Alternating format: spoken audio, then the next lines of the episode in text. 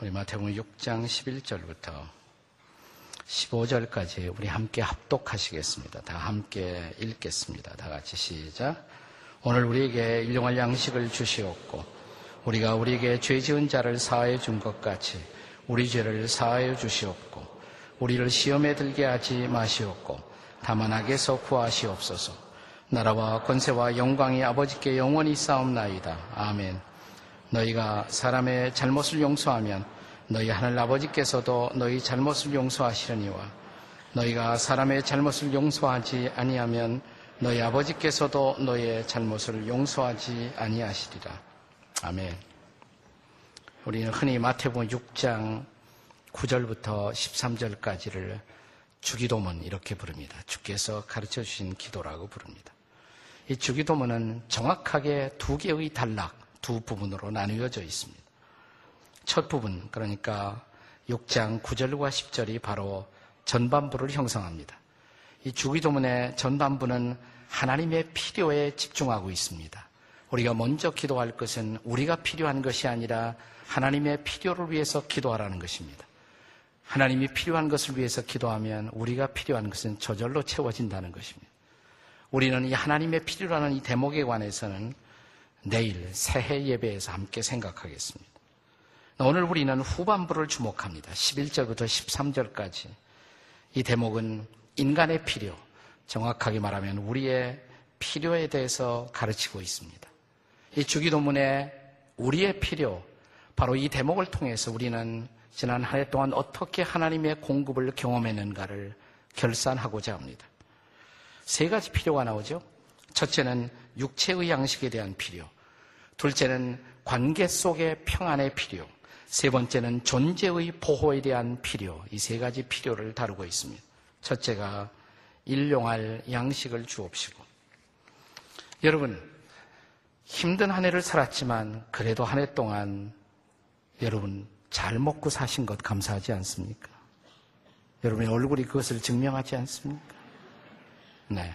옆에 있는 분들에게 잘 먹고 사신 거 축하드립니다. 이렇게 한번 인사해 보세요. 네. 제가 그런 얘기를 드리는 이유가 있습니다. 오늘 우리가 살고 있는 이 땅에는 소위 절대 빈곤층이 존재하고 있습니다. 대부분 이 문제를 연구하는 학자들은 인류 전체 인구의 약 5분의 1을 절대 빈곤층으로 분류합니다. 그러니까 전 세계 인구 가운데 약 12억의 인구가 이 절대 빈곤층에 속합니다. 그들은 불과 하루에 한 달러, 원 달러 이상을 벌지 못합니다. 아, 그저 1불 정도를 가지고 가까스로 연명을 하는 그런 사람들이 세계 12억의 인구나 된다는 사실입니다. 한국 땅, 한국은 형편이 훨씬 낫습니다만은 전체 평균을 보았을 때 그래도 이 한국 땅에도 소위 절대 빈곤층으로 분류되는 사람이 400만 이상이 된다는 것을 아십니까? 무려 400만, 401만 명으로 보통 그렇게 통계에 나와 있습니다. 그렇다면 이 땅에 살고 있는 사람 12사람 중에 한 사람쯤은 절대 빈곤층에 속하는 사람이라고 할 수가 있습니다. 그런데 나는 그래도 지나간 한 해 먹고 살았다. 그럼 감사한 거예요. 여러분 이 사실을 생각해 보면 내가 먹을 수 있었다. 이 사실도 대단한 감사에 속하는 것입니다. 오늘 주님은 우리에게 기도할 때 일용할 양식을 달라고 기도하라고 가르치십니다. 자, 일용할 양식의 중요한 성경적 배경은 사실은 광야 생활이었습니다. 이스라엘 백성들이 광야 생활을 할 때 하나님은 하늘에서 그들의 필요를 위해서, 육신의 필요를 위해서 만나를 공급하셨습니다. 그런데 만나는 매일 1일분의 만나를 내리셨어요. 그러니까 그들은 날마다 하루분의 만나를 거두었던 것입니다. 왜 이틀분을 거두게 하시지 않고 매일 일용할 만나를 거두게 하셨을까요? 물론 마지막 여섯째 날은 그 다음 안식일에 대비해서 이틀분을 거두게 하셨습니다마는 매일 정확하게 일용할 양식을 거두도록 하셨습니다. 그것은 하루하루 그렇게 해서 하나님을 의존하는 훈련을 시키고자 하는 것입니다. 만약 하나님이 우리에게, 아니 이스라엘 과거의 그 백성들에게 한 달의 양식 혹은 1년의 양식, 혹은 10년의 양식, 혹은 평생의 양식을 한꺼번에 주셨다면 과연 그들이 양식이라는 절실한 필요를 위해서 기도할 필요가 있었을까요? 바로 그것이 그 백성들로 하여금 양식 그 자체의 문제가 아니라 양식을 통해서 하나님을 의존하게 만드는 하나님의 방법이었던 것입니다. 자, 이따금씩 그런데 이 양식의 위기가 생깁니다. 우리가 한 끼를 걱정해야 하는 위기를 이따금씩 경험해야 하는 시간이 찾아옵니다. 갑자기 우리는 금년 저물어가는 한 해 속에 세계적인 경제 위기를 맞이하고 있습니다.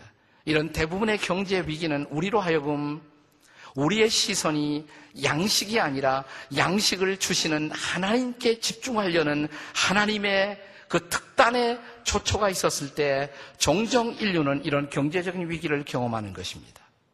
그렇다면 지금이야말로 그 하나님을 다시 바라볼 시간이 아니겠습니까?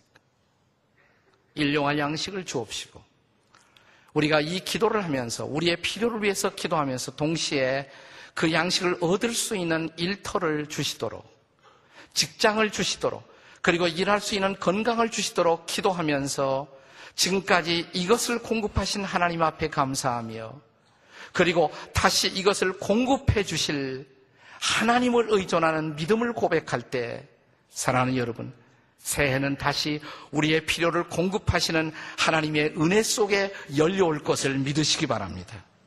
일용할 양식을 주옵시고 두 번째 기도는 우리의 필요를 위해서 기도하라고 당부하신 두 번째는 바로 관계의 평안을 위해서 기도하도록 가르치십니다. 우리가 우리에게 죄 지은 자를 사하여 준 것 같이 우리의 죄를 용서하여 주옵소서. 저는 일용할 양식 못지않게 우리에게 필요한 것이 일용할 용서라고 생각합니다. 우리의 삶은 관계로 만들어져 갑니다. 끊임없이 우리는 관계하며 살아갑니다. 관계에 상처가 생기면 우리는 절대로 평안하지 못합니다. 여러분, 평화 속에 새해를 맞이하고 싶습니까? 그렇다면 먼저 해결해야 할 문제가 있어요. 그것은 용서인 것입니다. 용서 없이 우리는 평화로운 마음을 가질 수가 없고 평화로운 새로운 날을 우리는 맞이할 수가 없습니다. 그래서 주님은 여기 우리의 절실한 필요를 위해서 기도하라고 가르치신 이 대목에서 두 번째로 용서의 필요를 위해서 기도하도록 가르치십니다. 개혁자인 말틴 루터는 모든 성도는 의인이지만 동시에 죄인이다 이런 말을 했습니다. 우리는 예수를 믿는 순간 의롭담을 받았어요. 죄 사함을 받고 의인됨에 성도됨의 칭호를 얻었습니다. 그러나 우리의 삶의 실상은 우리는 용서받았음에도 불구하고 아직도 죄를 범하고 있다는 것입니다. 역설적이지만 우리는 의인이면서 동시에 죄인된 삶을 살고 있는 것입니다. 그래서 용서의 기도는 아직도 필요한 것입니다. 소위 구원파라는 좀 잘못된 그런 집단에서는 우리가 구원받고 용서받으면 다시 용서를 위해서 기도할 필요가 없다고 가르칩니다. 이것은 매우 잘못된 것입니다. 우리는 구원받았지만 아직도 죄를 범하고 있는 것입니다. 그래서 용서의 기도는 아직도 필요한 것입니다. 주님은 이것을 목욕을 했지만 발 씻음은 여전히 너희에게 날마다 필요한 것이다. 라고 가르치셨습니다. 이건 그 당시 사막지대의 생활 배경 속에서 이해할 수 있는 일인데, 과거 사막지대에 사는 사람들은 목욕이라는 것은 1년에 몇 번밖에 안 하는 거예요. 이건 아주 드문 일입니다. 그러나 그들에게도 손 씻음과 발 씻음은 날마다 필요했던 것입니다. 그래서 예수께서는 제 아들의 발을 씻기시면서 이런 말씀을 하지 않았습니까? 이미 목욕한 자는 발만 씻으면 된다. 너희들은 다 목욕했다. 주님은 갑자기 제 아들의 발을 씻기면서 그것을 영적인 사건으로 도약시킵니다. 너희들은 영적으로 이미 목욕을 했는데 나 믿고 예수 믿고 용서받고 거듭났는데 그러나 그럼에도 불구하고 너에게 아직도 발 씻음의 필요는 있다고. 그들이 먼지 나는 사막을 걷다 보면 나도 모르게 내 발은 더럽혀지는 것입니다. 그래서 발 씻음은 아직도 필요한 것입니다. 그렇습니다. 1년 동안 광야를 걷는 동안에 우리도 모르게 우리는 또 더럽혀진 것입니다. 그래서 용서가 필요한 것입니다. 물론 나 자신의 용서를 위해서 기도하는 것은 매우 중요한 것입니다.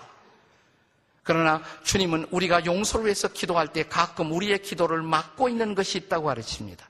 그것은 뭐냐면 내가 이웃들이 나에게 범한 죄, 이웃들이 나에게 상처를 입혔을 때 내가 만약 그들의 죄를 용서함이 없다면 나의 죄를 용서해 달라는 우리의 기도는 방해가 될 것이라고 말씀하십니다.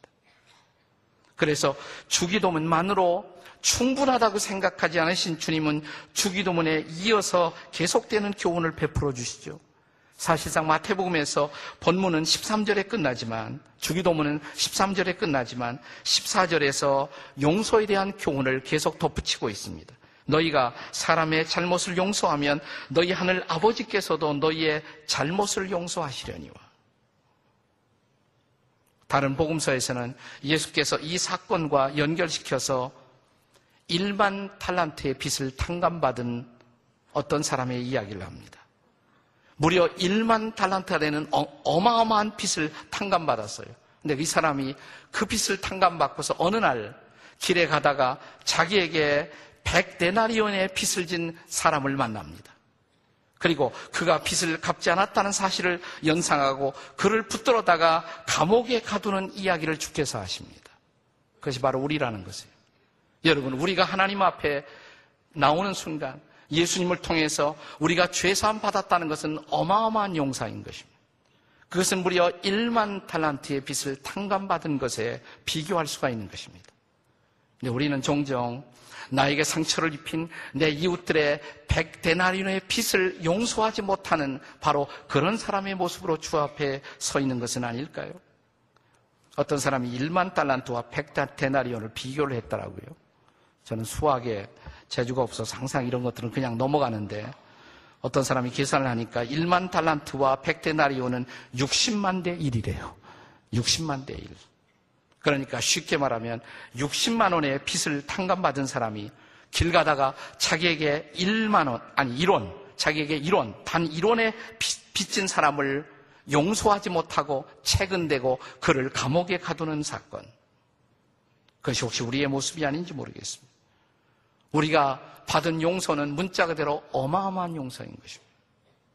그런데 그 용서를 받고도 우리는 내 이웃들 가운데 내게 상처를 입은, 입힌 그 작은 허물을 묵과하지 못하고 작은 허물을 지나지 못하고 그것을 용서하지 못하고 그리고도 기도할 때 하나님 내 죄를 용서해 주십시오.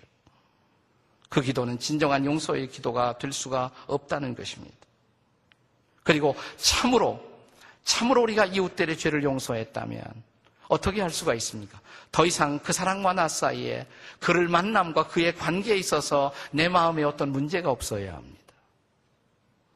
물론 나는 오랫동안 그 상처를 아직도 기억할지 모릅니다. 그러나 적어도 그 사람과 정상적인 관계를 맺어가는 일에 이상이 없을 때 나는 그를 용서한 자로 주님 앞에 서서 내 기도를 드릴 수가 있을 것입니다.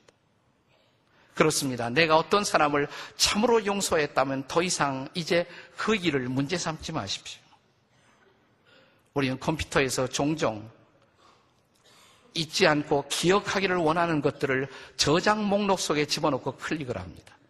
그런데 우리는 흔히 우리에게 허물진, 내게 상처를 입힌 사람들을 저장 목록 속에 반드시 집어넣는 사람들이 있어요. 그리고 심심할 때마다 클릭해서 다시 끄집어냅니다. 그리고 계속해서 그를 묵상합니다. 그것이 내 마음속에 평화를 잃어버리고 사는 이유인 것입니다. 내가 참으로 그를 용서하기를 원하면 오늘 이 시간, 이 시점에서 저장 목록 속에 들어가 있는 내 이웃들이 내게 범했던 모든 허물을 끄집어내서 어떤 목록으로 옮기셔야 할까요? 삭제 목록으로 집어넣으십시오. 네. 옆에 사람들에게 다 같이 인사하시면서 삭제하십시다 해보세요. 삭제하십시다. 네. 네, 이 삭제의 사건 없이, 이 진실한 용서 없이 저와 여러분이 오늘 밤 주 앞에 드리는 용서의 기도는 주님 앞에 연락되기 어려울 것입니다. 용서하지 못한 채로 또 용서받지 못한 채로 한 해를 넘기는 어린 서은 사람이 우리 가운데 한 사람도 없기를 주의 이름으로 축원합니다. 우리의 절실한 필요는 한 가지 더 있습니다. 우리의 양식의 필요와 함께 우리의 관계의 평안과 함께 세 번째로 주님은 시험에 들지 말게 하옵시고 다만 악에서 구해달라고 기도하도록 가르치십니다. 존재의 보호예요. 여러분, 우리가 주 앞에 용서의 기도를 드릴 때 중요한 전제가 있습니다. 하나님 참으로 저를 용서해 주십시오라는 것은 내가 그 죄에 다시는 빠지지 않겠다는 결단을 동반하고 그 기도를 드려야 합니다. 내가 아직도 동일한 죄를 반복할 계획을 가진 채로 용서를 구한다면 그것은 정당한 용서의 기도가 될 수가 없습니다. 그런데 사랑하는 여러분, 우리를 계속해서 같은 시험, 같은 죄 속에 빠뜨리는 존재가 있다는 것을 아십니까? 그것이 바로 마귀가 하는 일입니다. 사탄이 하는 일. 우리의 시험, 우리의 실패, 우리의 부끄러움의 배후 속에는 이 사단의 치열한 공격이 있다는 사실을 우리는 다시 한번 일깨어야 합니다. 오늘 주님은 이 주기도문의 마지막 부분에서 이런 파괴적 시험에 대한 경계의 말씀을 주십니다. 시험에 들지 말게 하옵시고. 그런데 우리를 시험에 들게 만드는 존재가 있습니다. 그가 누구일까요? 우리말 번역에는 그냥 악에서 구하옵소서 이렇게 되어 있습니다만 본래 원문에는 악한 자로 되어 있습니다. 악한 자에게서 구해 주시옵소서. 이 악한 자가 바로 악마인 것입니다. 마귀인 것입니다. 그가 끊임없이 우리를 시험에 빠뜨리고 동일한 죄 속에 거할 수 있도록 우리를 빠뜨리는 것입니다. 사랑하는 여러분, 내가 완전히 이제 이 죄에서 해방된 새로운 마음가짐으로 새해를 맞이하기를 원하십니까? 그렇다면 이 사탄의 통치를 거부하셔야 합니다. 내일 새해 다시 그 말씀을 나누겠습니다만은 이 주기도문의 전반부의 가장 중요한 강조점은 하나님의 나라가 임하도록 기도하라는 것입니다. 그 말을 바꾸면 하나님의 통치를 위해서 기도하라는 것입니다. 하나님의 통치. 그런데 주기도문의 이 마지막 말미에서 주님은 이제 사탄의 통치를 거부하라고 말씀하십니다. 악한 자에게서 구하시옵소서. 이것은 사단의 통치를, 악마의 통치를 거부하라는 말입니다. 어떻게 우리가 사단의 통치를 거절하고 하나님의 통치 아래로 들어올 수가 있습니까? 야고보서 4장 7절에 보시면 마귀를 대적하라고 말씀하십니다. 어떻게 우리는 사단을 대적할 수가 있습니까? 그것은 우리가 마귀에게 초점을 맞추고 사단을 바라보고 있는 한 우리는 마귀를 승리할 수가 없습니다. 근데 야고보서 4장 7절에 보시면 바로 그 다음 절에 8절에 이렇게 말씀했어요. 하나님을 가까이 하라. 여러분, 사단이나 귀신은 묵상할 필요가 없습니다. 하나님을 묵상하세요. 하나님의 거룩한 임재 속으로 들어가세요. 그리고 하나님의 지배를 받으세요. 거룩한 통치를 받으세요. 그리고 하나님의 임재가 나를 붙들기 시작하면 사랑하는 여러분, 사탄은 걱정할 필요가 없습니다. 우리는 악한 자를 이길 것입니다. 승리할 것입니다. 문제는 금년 한 해 우리가 넘어지고 비틀거리고 방황했던 그런 실패의 흔적들이 있었다면 왜 그랬을까요? 우리가 하나님에게서 멀어졌을 때. 그분과 나 사이에 생생한 밀접함의 교제를 잃어버릴 때 언제나 우리에게 사단이 나를 노리는 틈이 틈새가 있었던 것입니다. 그러므로 새해를 바라보면서 우리가 기도해야 할 가장 귀한 기도가 있다면 하나님의 통치를 사모하는 것입니다. 주님 저를 통치해 주시옵소서. 주님 거룩한 임재로 저를 붙들어 주시옵소서. 하나님이 저와 여러분을 붙들고 있으면 그리고 그의 거룩한 임재가 채워져 있으면 성령 충만하면 사랑하는 여러분 사단은 악한 자는 우리를 건드리지도 못한다고 성경은 약속합니다. 이 승리가 우리와 함께 하시기를 바랍니다. 그렇다면 사랑하는 여러분 이제 지나간 지나가고 있는 한 해를 내다보면서 우리의 비틀거렸던 모습들을 다시 한번 반추해 보세요. 그때 분명히 나는 주님과 교제의 틈새가 있었을 것입니다. 내가 하나님을 멀리하고 있었을 때 사탄은 그 틈새를 노리고 나에게 찾아와 나를 시험의 궁창에 몰아넣었을 것입니다. 이제 우리가 이 기도를 하면서 시험에 들지 않고 악한 자에게서 구하시옵소서. 새해 나는 거룩한 하나님의 통치 속에 새해를 맞이하고 싶습니다. 그리고 걸음마다 정말 성령 충만하여 하나님과 함께 통행하기를 원합니다. 성령이여 우리를 통치해 주시옵소서. 그것이 새해를 기다리는 저와 여러분의 기도가 되시기를 주의 이름으로 축원합니다. 기도하시겠습니다.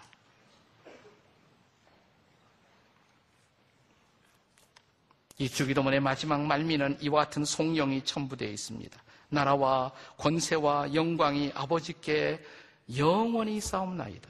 다 같이 한번 해보세요. 나라와 권세와 영광이 아버지께 영원히 싸움나이다. 아버지의 나라, 아버지의 권세, 아버지의 영광이 임할 때 사랑하는 여러분, 우리는 사단의 시험을 이길 것입니다. 그리고 승리로운 새로운 삶을 살 수가 있을 것입니다.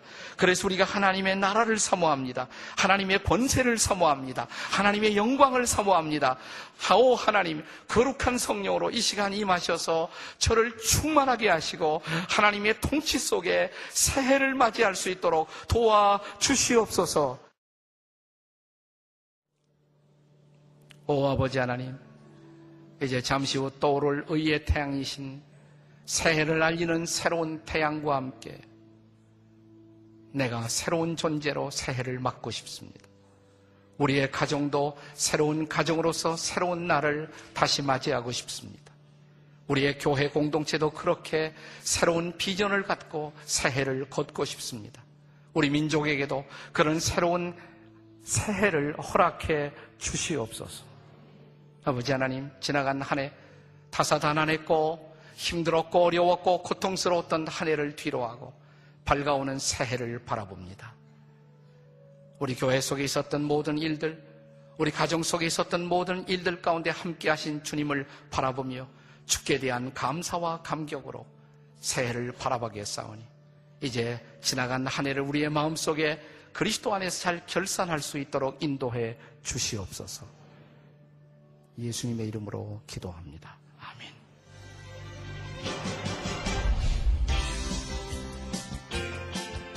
성도 여러분 안녕하세요. 2008년이 뒷모습을 보이며 떠나는 이 시간 한 해 동안 지켜주신 주님의 은혜가 여러분의 마음에 가득 내리기를 소망합니다. 성도 여러분께 올 한 해 최고의 뉴스는 무엇이었나요? 지구촌교회가 선정한 2008 지구촌 10대 뉴스 지금부터 함께 알아볼까요?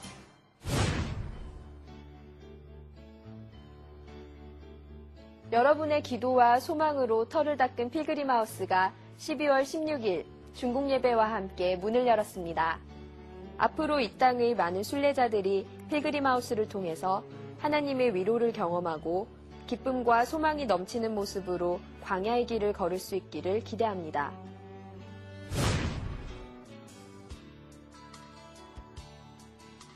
(11월 17일부터) 일주일 동안 진행된 추수감사 새벽 축제에 지구촌 역사상 최대 인원인 7천여 명이 참여하여 매일 기도로 새벽을 열었습니다.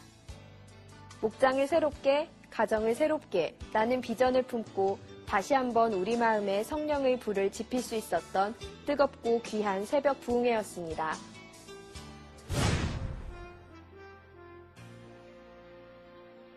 (2008년 6월) 어지러웠고 흔들렸던 촛불 전국 속에서 지구촌의 성도들은 나라를 위한 특별 새벽 기도회로 모였습니다.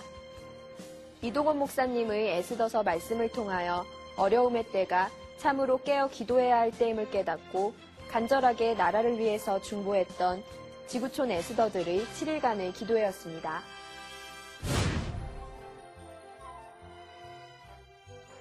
올 여름도 열방을 향한 뜨거운 열정들이 가득했습니다. 3,439명의 지구촌 식구들이 해외와 국내로 흩어져 땅끝까지 주님의 제자 삼으라는 미션을 수행했고 접촉한 9,463명의 영혼 중에 무려 2,357명이 주께로 돌아오는 놀라운 천국의 축제가 있었습니다.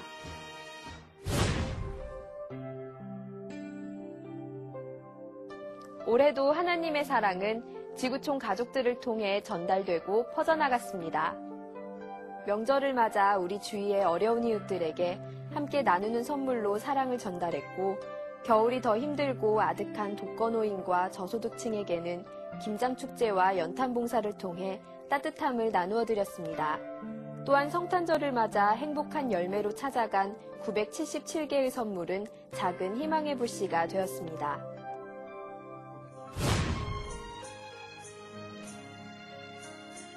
교회를 개척하는 교회의 비전을 품고 올해도 6월과 11월 각각 동탄 지구촌교회와 브라질 상파울로 지구촌교회를 개척하였습니다. 같은 비전과 목표를 가지고 주님을 섬기는 지구촌 교회들이 앞으로 계속해서 세워지면서 이 땅에서 하늘나라의 영토를 확장하는 우리의 기쁨도 계속될 것입니다.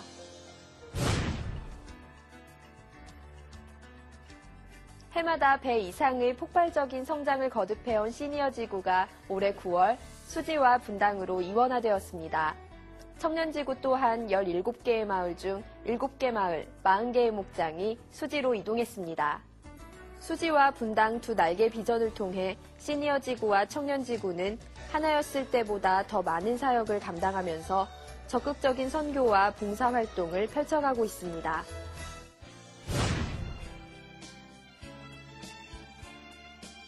복음을 말하는 여러분의 입술은 거룩했고 하나님을 전하는 손과 발은 아름다웠습니다.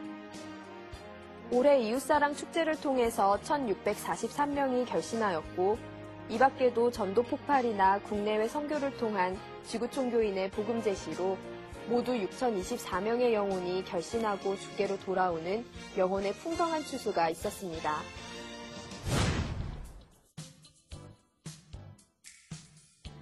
치매, 중풍과 같은 노인성 질환으로 고생하시는 어르신들을 위해 행복노인 주간보호센터가 문을 열었습니다. 적절한 보호와 안정을 제공해서 어르신들이 편안한 마음을 가질 수 있도록 애쓰며 한편으로는 가족의 부담을 덜어주는 역할을 하고 있습니다. 또한 지난 5월 개소한 이주 근로자 쉼터에서는 몸이 아프거나 실직으로 갈 곳이 없는 이주 근로자들을 위한 아담한 보금자리를 제공하고 있습니다.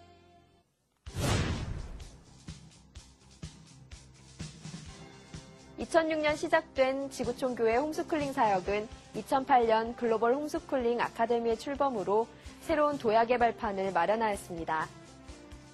글로벌 홈스쿨링 아카데미는 프리스카, 그라마티카, 로지카, 레토리카 그룹으로 나뉘어 53가정이 코합을 진행하며 이 땅의 성경적 원리에 따른 온전한 가정과 교육의 회복을 위해 노력하고 있습니다.